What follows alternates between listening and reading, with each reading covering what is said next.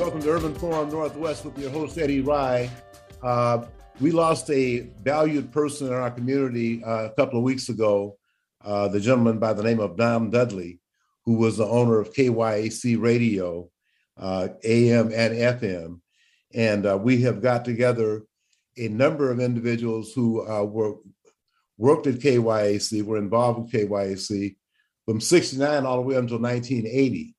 And I want to introduce attorney Jesse Wineberry Sr., uh, Spencer Haywood, who did uh, the uh, the Saturday Night Jazz program, uh, Beltry Johnson, uh, who was uh, the newscaster and station manager for seven years, and Vivian Phillips started out as Secretary for Sales, ended up being one of the most popular DJs in the state doing her midday broadcast. And we got Ike Alexander on, because he was a consumer of uh, KYAC. So uh, Jesse Wineberry uh, started at KYAC when he was 18 years old, uh, senior at Queen Anne High School. And uh, Don Dudley gave him the microphone and allowed him to host Youth City Forum. but since Beltry is the person that has the history, I want to start with Beltry. And so, Beltry, I want you to go ahead and give us your spiel on Don Dudley and KYAC. And I want to mention to everybody that Don Dudley's funeral service will be Saturday, May 21st at 11 o'clock a.m.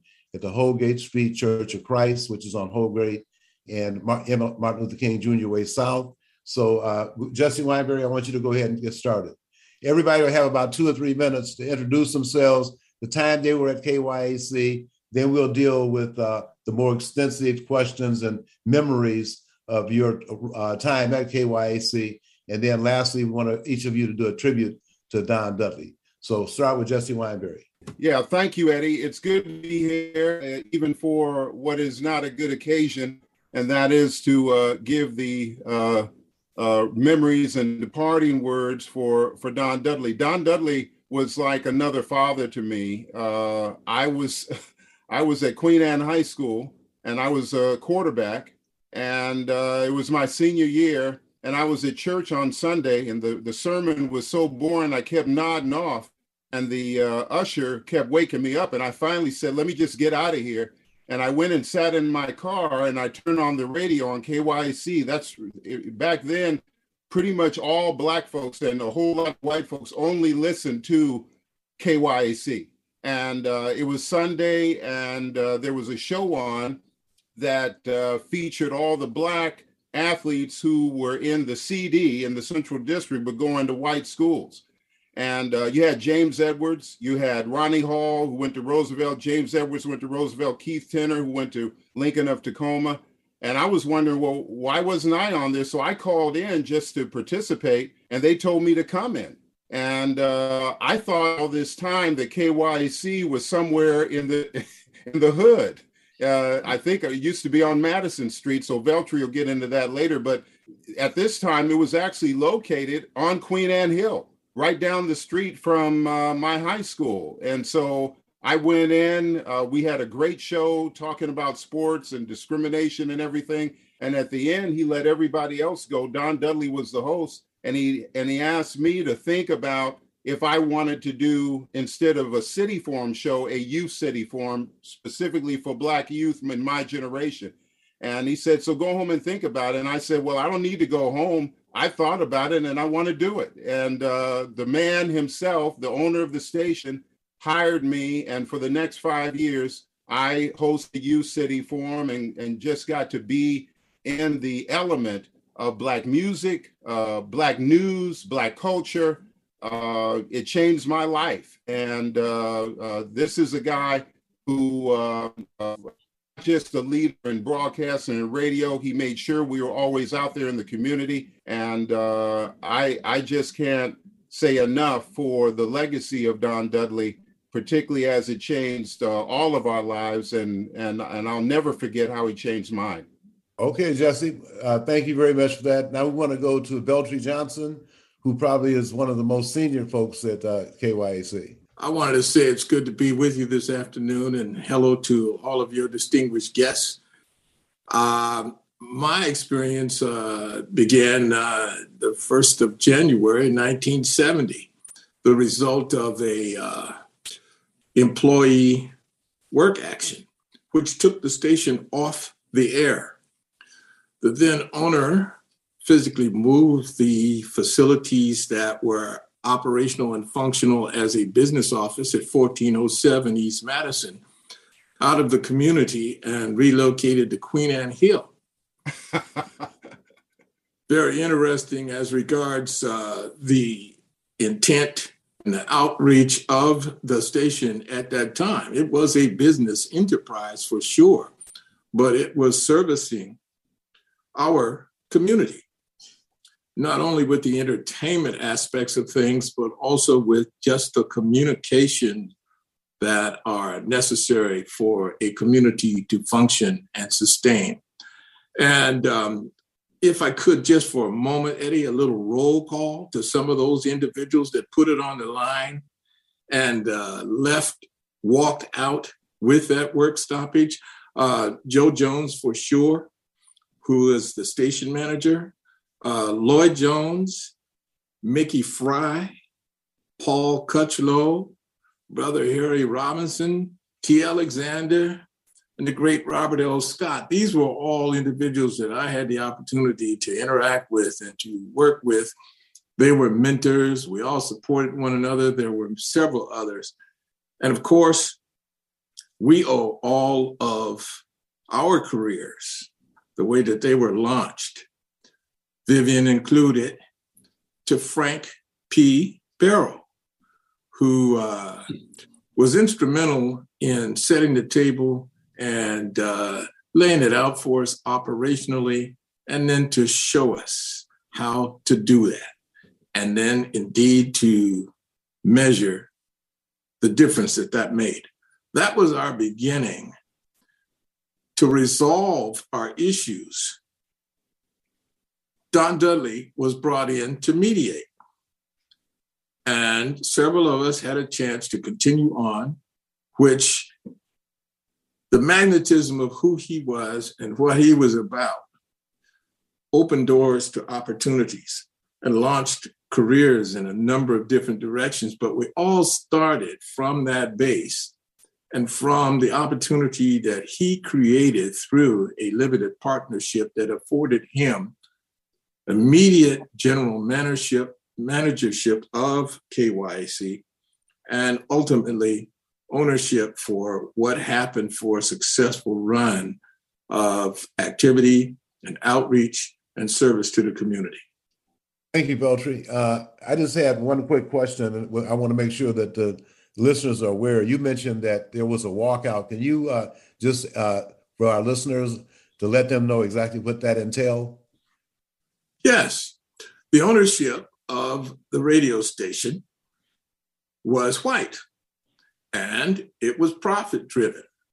And as is the case today, it was then the majority of radio stations in this country that were programmed to Black communities, most of them were owned by white investors. At a point in time, the then group of individuals that I mentioned, plus others, Martin Wyatt, Mac McAllister, Terry Harper, among others, um, all laid it on the line and uh, tried and sought redress for their concerns of not only wages, because it was, after all, a business enterprise, but also as regards outreach to the community. When that was unsuccessful, uh, they were not satisfied with response. Then we all walked a picket line out there on Madison in front of uh, the 1407 location. That resulted in uh, the transition physically out of the community to Queen Anne, where Jesse Wineberry joined with us, as did Spencer, uh, most notably um, under Don's leadership and vision. Um, I personally, as a news director at that point in time of my career, uh, I, w- I, I was introduced and had the opportunity to bring in Lee Carter and Karen Denard and Obi Date and um, a certain lady named Darlene Deadline, also known as Vivian Phillips. That's a real good one. So, uh, Mr. Johnson, is that an introduction to uh, the midday DJ, uh, Miss Vivian Phillips? Well, yes, but first, there were a number of things that she did, and I mean, we we all contributed, but she was just ever busy. And one of the things she did that I surely want to punctuate is that uh, she assisted me with my news duties and responsibilities, and uh, we gave her the pseudonym Darlene Deadline. So, without further ado, Darlene, good afternoon. oh, you make me laugh, Belcher. You always make me laugh. Good. Uh, uh, but I, I thank you so very much for that. And I just want to say that I think that one of the things that Veltri touched upon that is punctuated for me is the time that I started working at KYAC was not the time for women to be on the air in the daytime.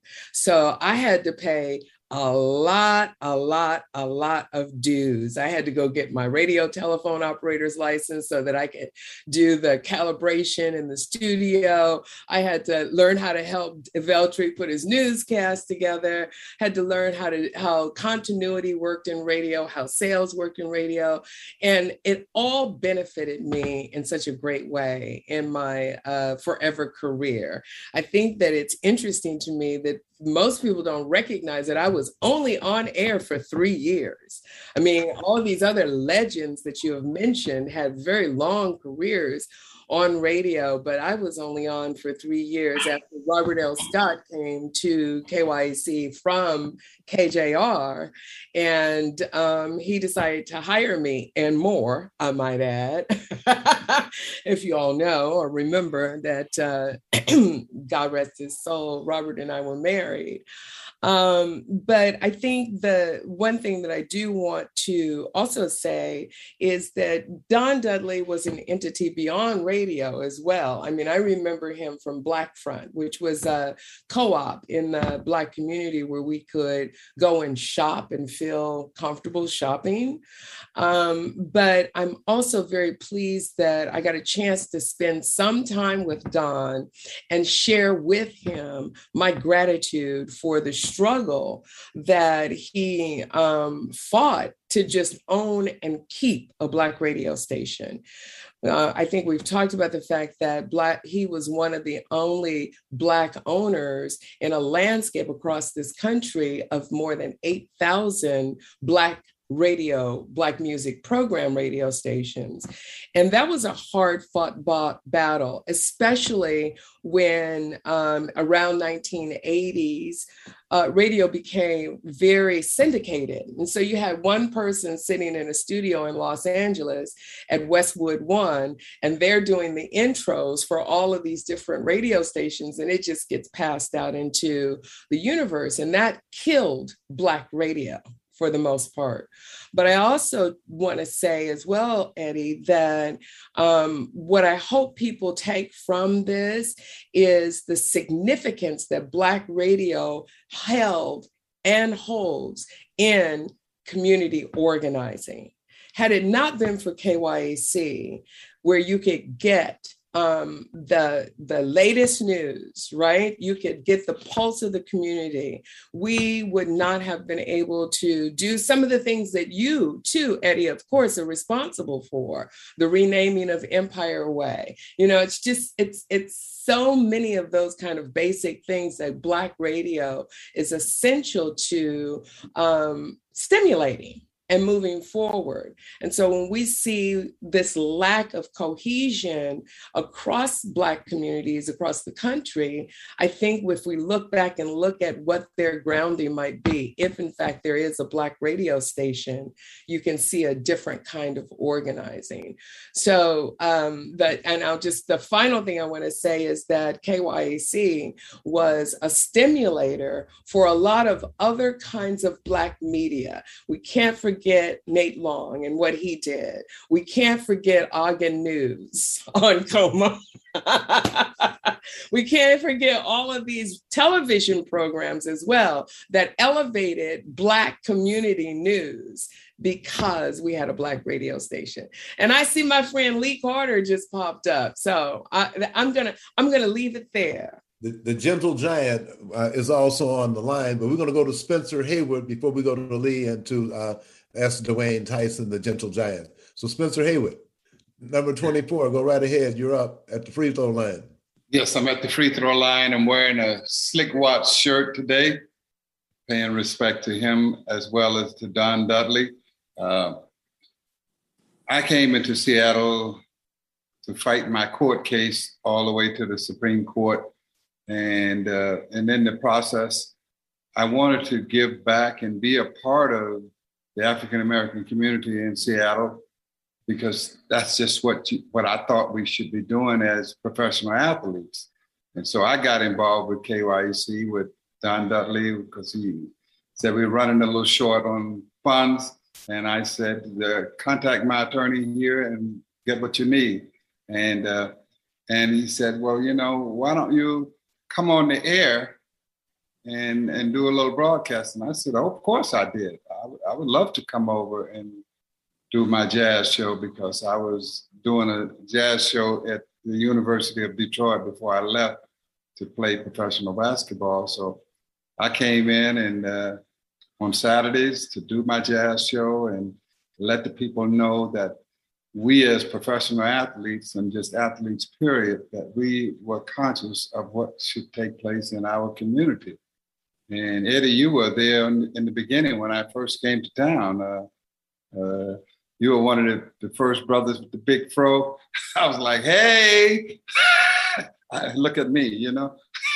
Anyway so it was just an awesome time for me and my my family who had moved up from uh, from Detroit over to Seattle, and uh, it was just it was just a great experience listening and being involved in the community. Uh, KYAC was was a, was a turning point for consciousness for that whole Sonic team because we were like on Saturdays we were like have Fred Brown, Slick Watts, all of the guys sitting in the studio. We were just playing music and talking and enjoying ourselves and, and being a part of the community, which was the cornerstone of everything, because we would also eat up at uh, Gertrude People's place over on uh, Union, I think it was.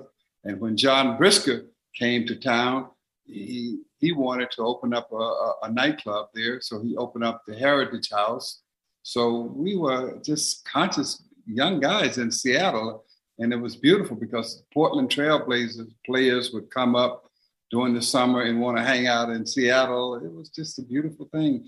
James Edwards, all those guys used to hang out at my place down on Lakeside. Yeah. Don Dudley. Yeah, man. He did it. Can I just say that Spencer used to show up at the studio with all of his own music? Own music, yeah. he was the only DJ that was allowed to bring their own music from home. Well, I can understand why. But um, you know right how that happened.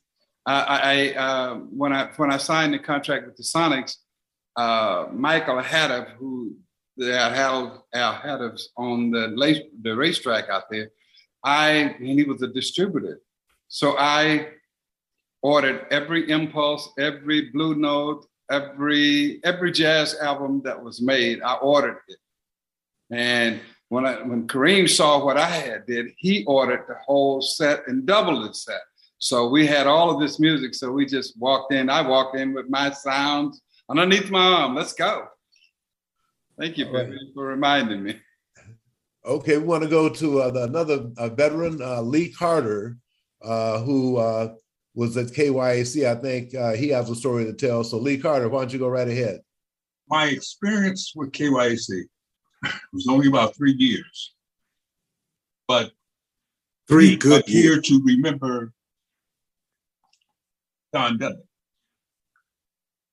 Don Dudley, I knew him a few years before uh, KYC. And uh, I was reintroduced to Don Dudley by Veltri Johnson some couple of years after we had met. But take it to KYAC, amplify on what Vivian said, you people realize that this was the first all first talk show ever was on uh, KYAC. That was the first talk show ever. And you have to understand too how those kinds of shows across the country reverberated and has had an effect to this day because Dr. King, the way he got his message out was through black radio. He would show up in a town and the black radio say, well, hey, Martin Luther King was in town, let's bring him in and talk in the studio. That's how it began to work. It was black radio. And at the time, we had universal connections. At the time, one black radio station could sell their story to the Associated Press to sell to put to another story, to another station. I can remember hearing my stories on KYAC reverberate all the way from to New York.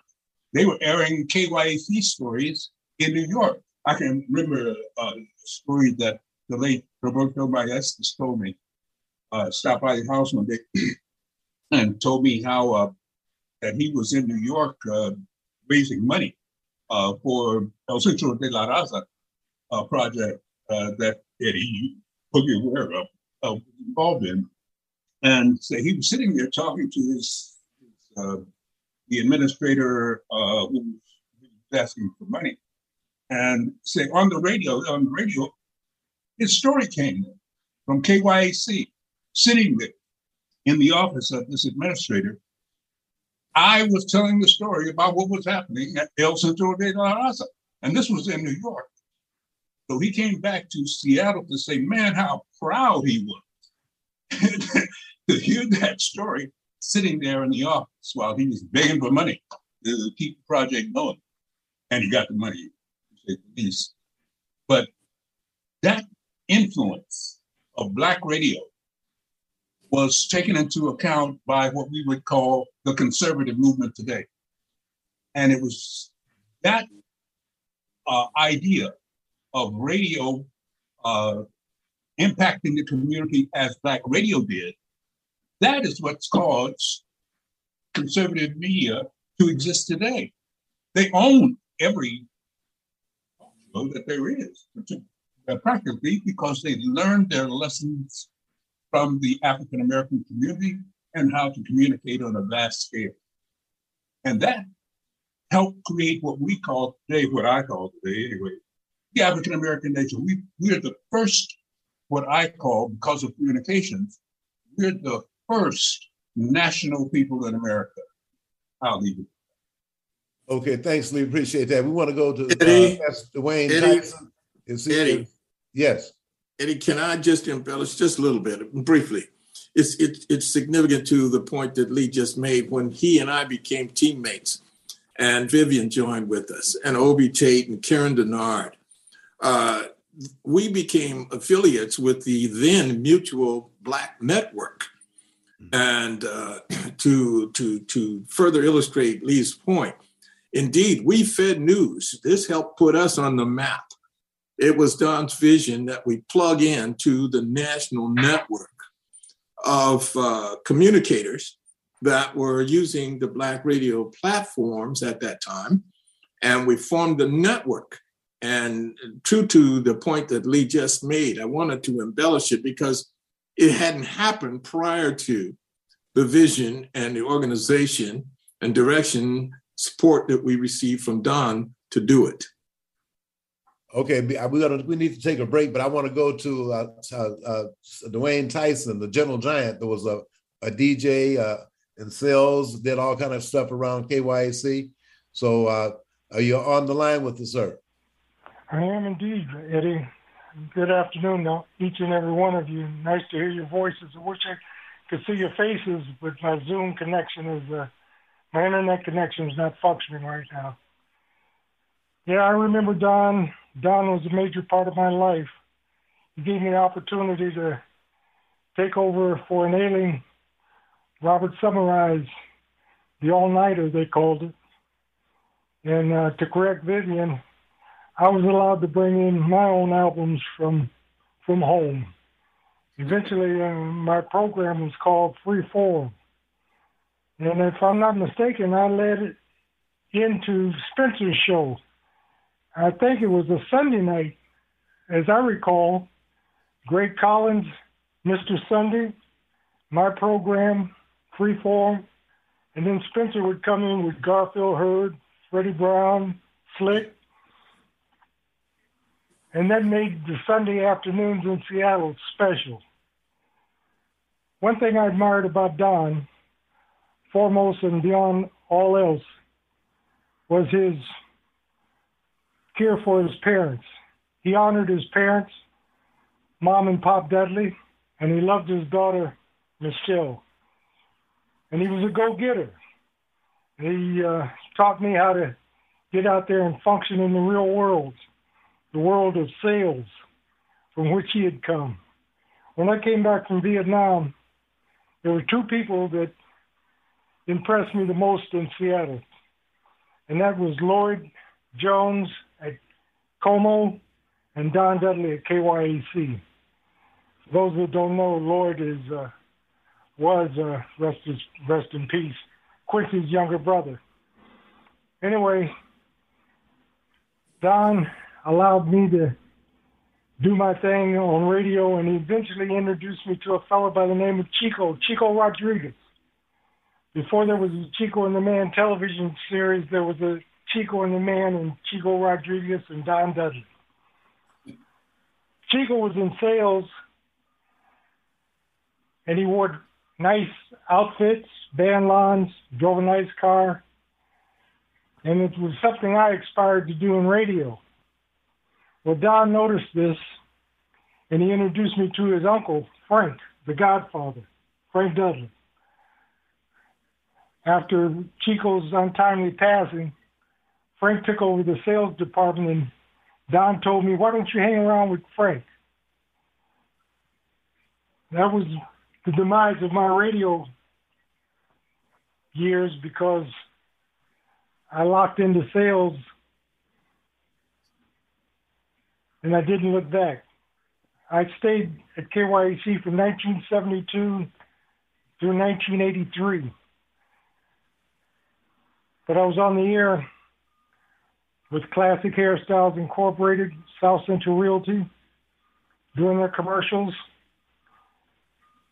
for years until the demise of South Central Realty. And Eddie, you brought the coffin and gave KYC a proper burial. I think it was 1986. I could be wrong on the date, but uh, it was Don, 1981. 1981. Was it 81? 81. Well, we still functioned through 84. Uh, no, it, it went to K Fox. I went to K Fox. Well, I was doing commercials. I was yeah. doing promotions yeah. and advertising. Okay. So I I had lost contact with the. I went to work for my, for my advertisers like I said, classic hairstyles, Johnny Guillory, South Central Realty, and Columbia you, City. You you were definitely in sales. Look, we need to take a break, but we come back. We'll have about 20 more minutes. So uh, we want to make sure that you're aware of that, and we'll have probably about four minutes for each person or how we want to handle it. So, Eric, let's take this break and come back shortly. Hi, my name is Mian Rossi, the Diversity of Contracting Director for the Port of Seattle. As a public agency, the Port of Seattle serves the community, and our investments should benefit everyone who lives and works here. The Port is committed to equity, diversity, and inclusion, and to leveling the playing field. That means continuing to open doors to contracting opportunities to all, especially women and minority owned and disadvantaged businesses. How can you participate? List your business in Vendor Connect, a database of contractors. Attend PortGen workshops to learn how to do business with the port. Learn more about contracting opportunities at portseattle.org. For more information on operating a concessions at Seattle Tacoma International Airport, Visit lease.ctacshops.com. Why sit in bumper to bumper traffic when you can hop on Link Light Rail and fly by the gridlock? It's a smoother, easier, stress free way to get where you want to go. Whether you're heading north to Capitol Hill and the University of Washington or south to Columbia City, Tukwila, and the airport, Link Light Rail will get you there quickly and safely. And if you have an ORCA card, even better. Just tap on the yellow card reader when you get on and listen for the beep to let you know your card has been accepted. Then tap your card reader again once you've reached your destination and listen for the double beep to let you know you've tapped off correctly. To find the closest Link Light Rail station or to learn how to get an ORCA card, just go to soundtransit.org and type Link Light Rail into the search bar. Sound Transit's Link Light Rail. Just another way that Sound Transit is powering progress.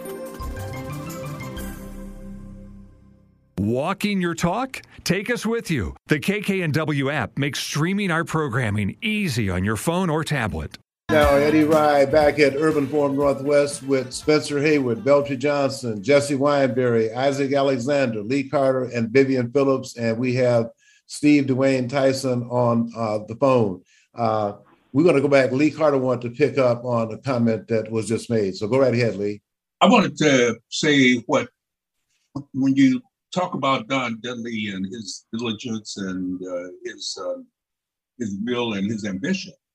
Uh, I first met, first met Don Dudley in 1968. He was I met him. He was working as a transportation for Northwest Airlines in the lost and found department at SeaTac Airport.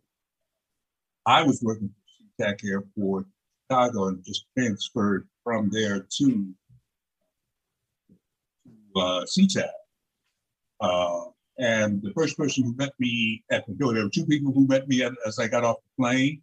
Was one was Billy Burns and Don Dudley, and I was on the counter selling tickets, and Don Dudley he wanted to work in Lost and Found because it gave him a chance to study because he was going to management school at the University of Washington. So he could sit there and I walk, walk, walk in, he'd be reading his books, and, you know. Uh, but shortly afterwards, it was only about, we developed a friendship then. But a few months later, I left to pursue other opportunities. And we didn't make contact again until one day I was at Ski Owl.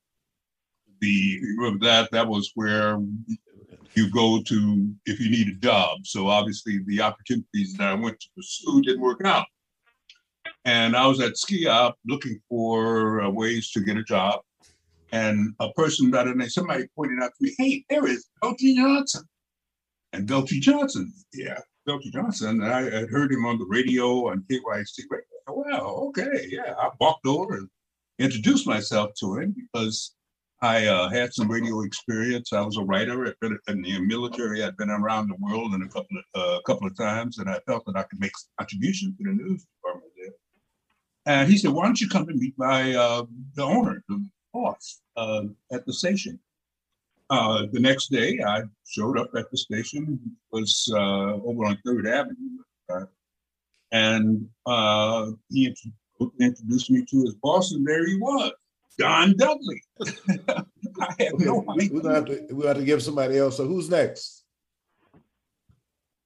Eddie, if I could, go ahead. Uh, that that example that Lee just shared with us, that personal example, is part of um, who Don was. He was a magnet, and uh, part of the transition from 1407 East Madison uh, was based on his ability to attract investors as limited partners in our business enterprises. That opened the door to a number of different, uh, uh, not so much innovations, but creative activity where we became more of a, a service to the community. Uh, we became profitable. We were able to attract uh, different and additional personnel uh, Spencer wouldn't have come to us if we weren't doing uh, uh, what we were doing. um, Mr. Tyson wouldn't have joined us. Uh, we couldn't have maintained audience and outreach if indeed we hadn't had uh, uh, this vision and a solid rock of operations. It's just part of the magnetism that was Don Dudley, um, his vision for where he wanted to go with this business enterprise, and for all of us to um, have an opportunity within that to successfully launch and sustain careers. Very well said. We have about eight minutes left, so I want to see if Jesse Wineberry has another comment, if he's still there. I'm still here, uh, and and I'm learning so much. Uh, it's it's uh, it's really uh, this is a great show for anyone who who wants to learn real Seattle history, particularly where KYAC and Don Dudley is concerned. I just want to add an element that at least from from my generation. I mean, you already pointed out I got a talk show at 18 years old I worked my way through college, but what what kept us uh, on the map in eh, from my perspective at, at that time was the music. Uh, before YC, a lot of artists would uh, t- go on tours at the United all throughout the United States, but somehow they wouldn't stop in Seattle before there was a strong black radio station. Don didn't just have an AM station at a point, uh, KYAC became AM and FM, both under black ownership. And that that meant Jackson 5 came to Seattle. James Brown came to Seattle. Beltry Johnson actually introduced me to the godfather of soul down at uh, James Brown down at the Seattle Arena. The, the Jackson 5 were at the um, the Coliseum. Uh, I re- never forget my senior year of high school. And so when you talk about the artists in terms of Motown, in terms of uh, the the temps, uh, the Temptations, the Supremes. I mean, uh, Rick James. I mean, it just went on and on and on. The brothers Johnson. Uh, that that began to to not just in in increase our culture with black music, but it also increased the the awareness of the rest of the United States that black people were all over and under that space needle that they saw and because uh, these artists were raving about Seattle, and uh, KYAC was the magnet, and there and that magnet would not have existed for those artists and and for our community if it had not been for Don Dudley making the ultimate sacrifice. Vivian Phillips. John owned the District Tavern at one time, which also housed. He was committed to local artists as well. He gave them a That's venue, right. and uh, and he also owned Ruby Chow's restaurant. Dudley Chow. Go get her. the only black-owned Chinese restaurant, right? except for the one on Rush Hour, with Don Seal. uh, Vivian. Well, I think that um, the tribute that I would like to pay to Don Dudley is one that's much more connected to my spirit. And that is, had it not been for Don Dudley, there would not be this class of family this extended family that I think I have benefited from for the entire time from 1971 when I first walked in the doors and uh, Frank P. Barrow said, yeah, go out there and count people or something like that, you know? Uh, to this day. And I feel so honored for having had the opportunity to connect with all of you, with all of the people who are deceased and made a contribution, and for what it really, really means to have Black radio and community. KYAC will forever be legendary in the hearts and minds of the people. And every time I see someone today and they say, Oh, you're that Vivian Phillips from radio? And I'm like, how dare you? and how could you possibly remember that far back? Um, but it is a testament to the incredible impact that this communications vehicle has had on the Black community locally, and we are spread out across the nation as well. So, that for me is the biggest tribute and the biggest connection that I feel and will forever feel to Don Dudley.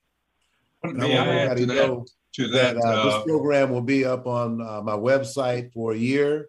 Uh, the podcast will be up on Alexa, I think, two hours after the program for the rest of the week. So I just want to let you know, and so it will also be archived on my on my website. Uh, Thank Lee you and then, uh, then Spencer. I appreciate it. Okay, we got we got three minutes. Well, I'll take it. Um, I was going to ask, if I may, just to, what what Vivian was saying, that the impact has not been just on the African American community. Although I can tell you the impact this has had on the European American. Yeah, I still run into uh, people at the Senior Citizen Center uh, here in the area who, who are European American. Tell me how much they love, how much they remember KYAC, the impact that they had on them personally. And so it goes beyond just the, uh, the culture of African America, it's the European American. Can I say Spencer, one last go ahead, Spencer. Now, the, Spencer got, he has this word. We got two minutes left. Go ahead, Spencer. Okay. Uh, uh, you guys was talking about rock and roll and and soul music coming to Seattle under Don Dudley's tutelage.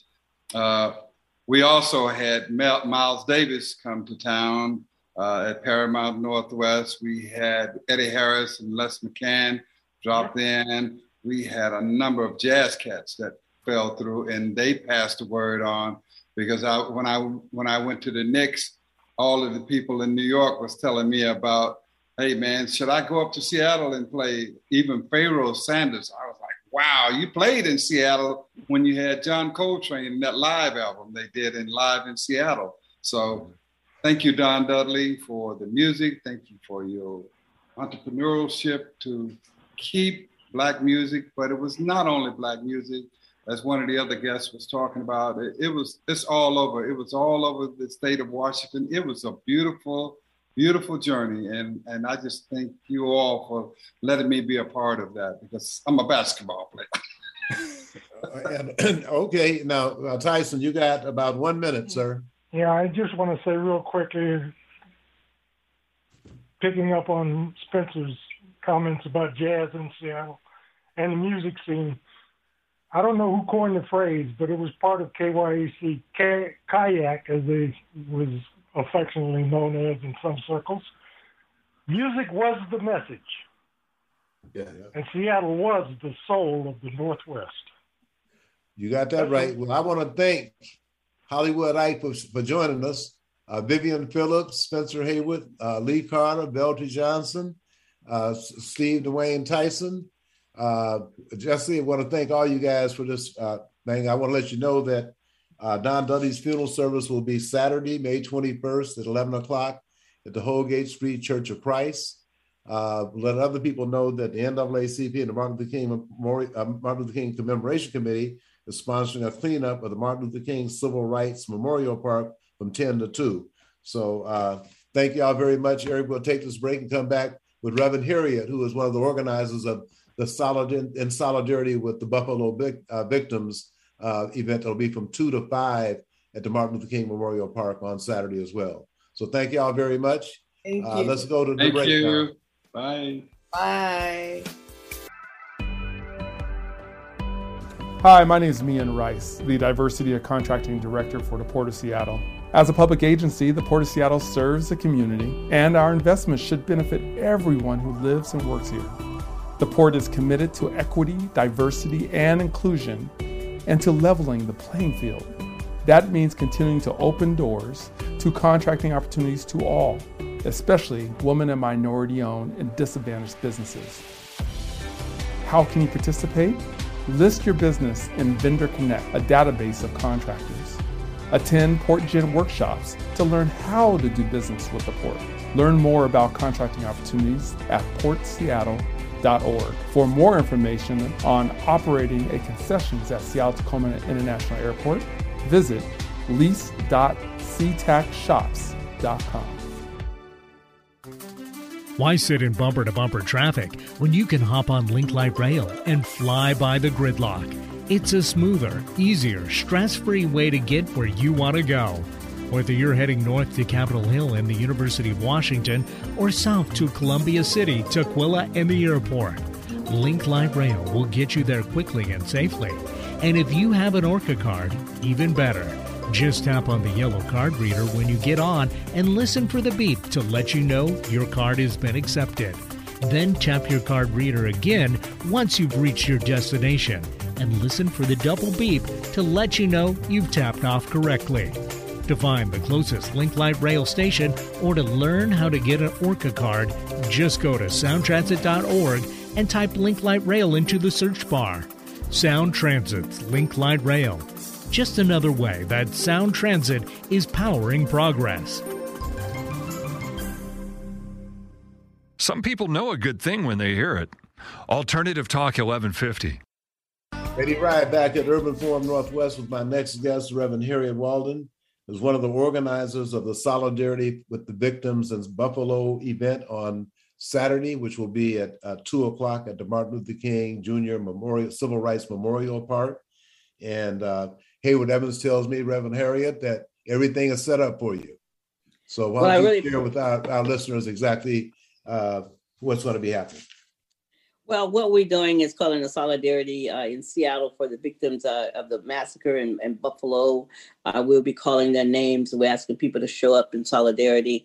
Uh, also, we'll do some speak out about about the violence uh, that the war against uh, the war against Black people in America. I mean, they talk about the war in Ukraine, but there's a war against us, and it's been a long going, standing war.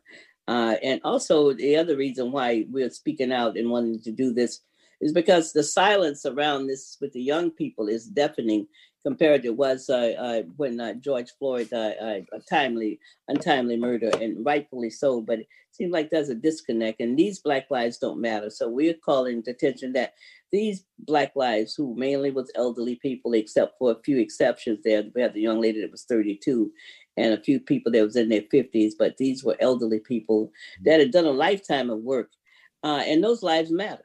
I mean, really, I mean, really and truly. And uh, it seems that uh, everybody, it seems like there's silence around this uh, from people who uh, ordinarily would be speaking up. I mean, if the police had killed 10 people in Buffalo, I mean, they, the, uh, the, uh, the, um, the our so-called allies would be breaking up more windows down Seattle in in the name of Black Lives Matter, and we're saying that these Black Lives Matter. Of course they do and also we're looking at the you know we got the systemic systemic racism all over America, but to think about one grocery store for 100,000 people, that's like a whole East Precinct sector. That's the whole East Precinct sector. Can you imagine one grocery store in Seattle in the East Precinct sector?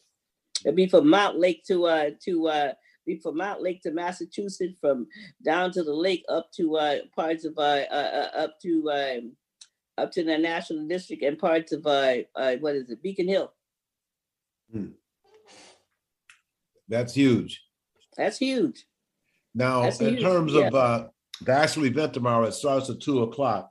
Yeah, on uh, Saturday it starts at two o'clock. Uh huh. Can you talk a little bit about what will be happening? Are there going to be any singing, praying? Uh, well, you we reaching out to people, uh, trying to get people there. We have the ACLU is coming. I've put a call into the Native American community, uh, and I just reached out to reaching out to Diane Narasaki to see who we can get from the Japanese uh, legal defense uh, legal defense fund to come. Uh, and so uh, we're still basically trying to get the the program together. I will call Miss Josephine Howard and see if she has any time to stop by. You know, her Saturdays are always booked, but I'll be yeah. giving her a call this afternoon. And then I'm sure that the people uh, that will be leaving uh, Don Dudley's funeral, which was right down the street from the park at Holgate Street. Church of Christ, I'm certain that a lot of people will be uh, stopping by after that. And also, so. it's supposed to be 67 degrees on Saturday. So yeah, it might be a lot of people out. Yeah, so it's about time, and it's an outdoor activity, which. I like because I'm afraid now with this uh, COVID going back up, uh, it's not going down, it's starting to go back up. And I think too many people are taking chances, but each to their own. I'm just going to try to take care of myself because I'm too old to be, be going through any more trials or tribulations with my health here. yeah, yeah. Well, we're, just trying to do our best, and uh, you know, just trying to do our best to at least call attention to it. And uh, you know, I, am hoping that other people will follow suit and uh, and and just kind of continue to stand up. There's a silence in, in America right now that's kind of deafening around this, uh, just like it was also around the, the Mother Emanuel Church. Uh, you know, we uh, because Reverend uh, uh, Carey Anderson opened the church, and we went there and, and had a big big turnout uh, in the church. But seems as if that uh, we just go back to sleep on some of these on some of these big issues. Uh, and this young man, absolutely, uh, at 18 years old, he's been programmed. I mean, to to dislike us that much and replacement. I mean, it's like wow, all this all of this rhetoric and all this stuff. They've had 40 years to do this. Started with Reagan and uh, and Rush Limbaugh. So they've had 40 years to come up with their narrative. Uh, and we haven't pushed back hard enough. So th- this narrative is not true uh, and um, and none of the things they have to say is true, but somehow young people believe it, and they're armed. I mean, that's that that's just it. Yeah, you know, it's it's really unfortunate because we have uh, black men and women in the U.S. military all around the world, and I know uh, if some of those natives of those other countries ask them, you know, uh, why are you over here? You can't even vote at home. Your people can't even vote you know so i think at some point in time uh, we're gonna have to start you know uh, demanding some things uh, i mean we got i think we should be calling by, by, by, by calling uh, president biden and asking what he's going to do about the war against non-white people in america i mean what he's going to do about that war uh, and uh, unfortunately our, our, guys who are in, in the service serving abroad they might be another breed and i don't know if they'll i don't know if they'll stand up or not I mean, it seems that the most of the standing up is done is done by people over under uh, over fifty now. well, the Black Lives Matter and Legally Black, I'm over in because uh, I'm a member of the Tacoma Pierce County Black Collective, and uh, the young Black folks over in Tacoma and Pierce County are very active.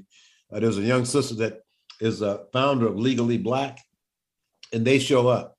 And uh, if uh, maybe I should reach victim, out to them, and maybe I should try to. Her name is uh, Tisha Marie uh, and uh, uh, it like that there was an incident where some racist graffiti was painted on a black lady's garage, and they went out and had a rally and a press conference to denounce the race, the racism, and so. Well, and, this is a this is a very young young group of folks. That's and then also in the uh, Pierce County Tacoma, Pierce, Tacoma Pierce County Black Collective, there's a significant number of younger folks who are involved in doing tremendous things. So well, yeah, I, used to go down there often. I haven't been down there in a while, but I'll reach out. I'll, I'll reach when you get off the air. I'll reach out to you to get our information and okay. to see if I can inv- invite them to come up on Saturday. They yeah, might, might, if they're not doing anything in the Tacoma, they might come up on Saturday. Yeah, that might be a very good idea. I would make sure that you get her her, her information. Mm-hmm. And then Lyle Quasim also has all the information. Well, Reverend Harriet, I really want to thank you for all the work you're doing. Uh, I'm going to, to uh, Doc, uh, Don Dudley's funeral tomorrow but I will come by after the funeral to participate in a very worthwhile endeavor to draw attention to the senseless act of violence and to stand with the victims and solidarity of the victims in Buffalo. So thank you very much.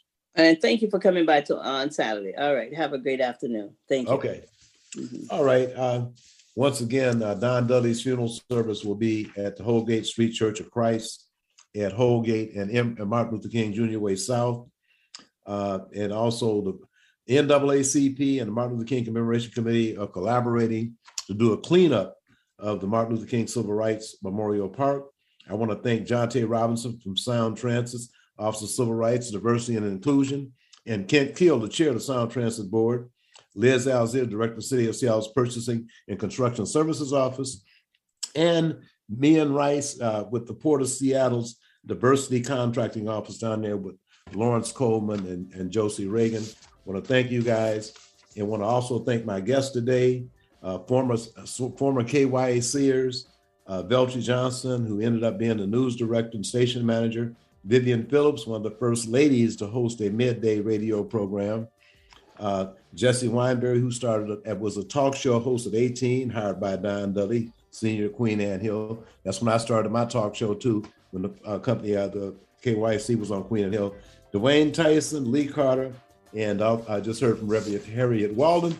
Thank you, Eric, and have a good weekend.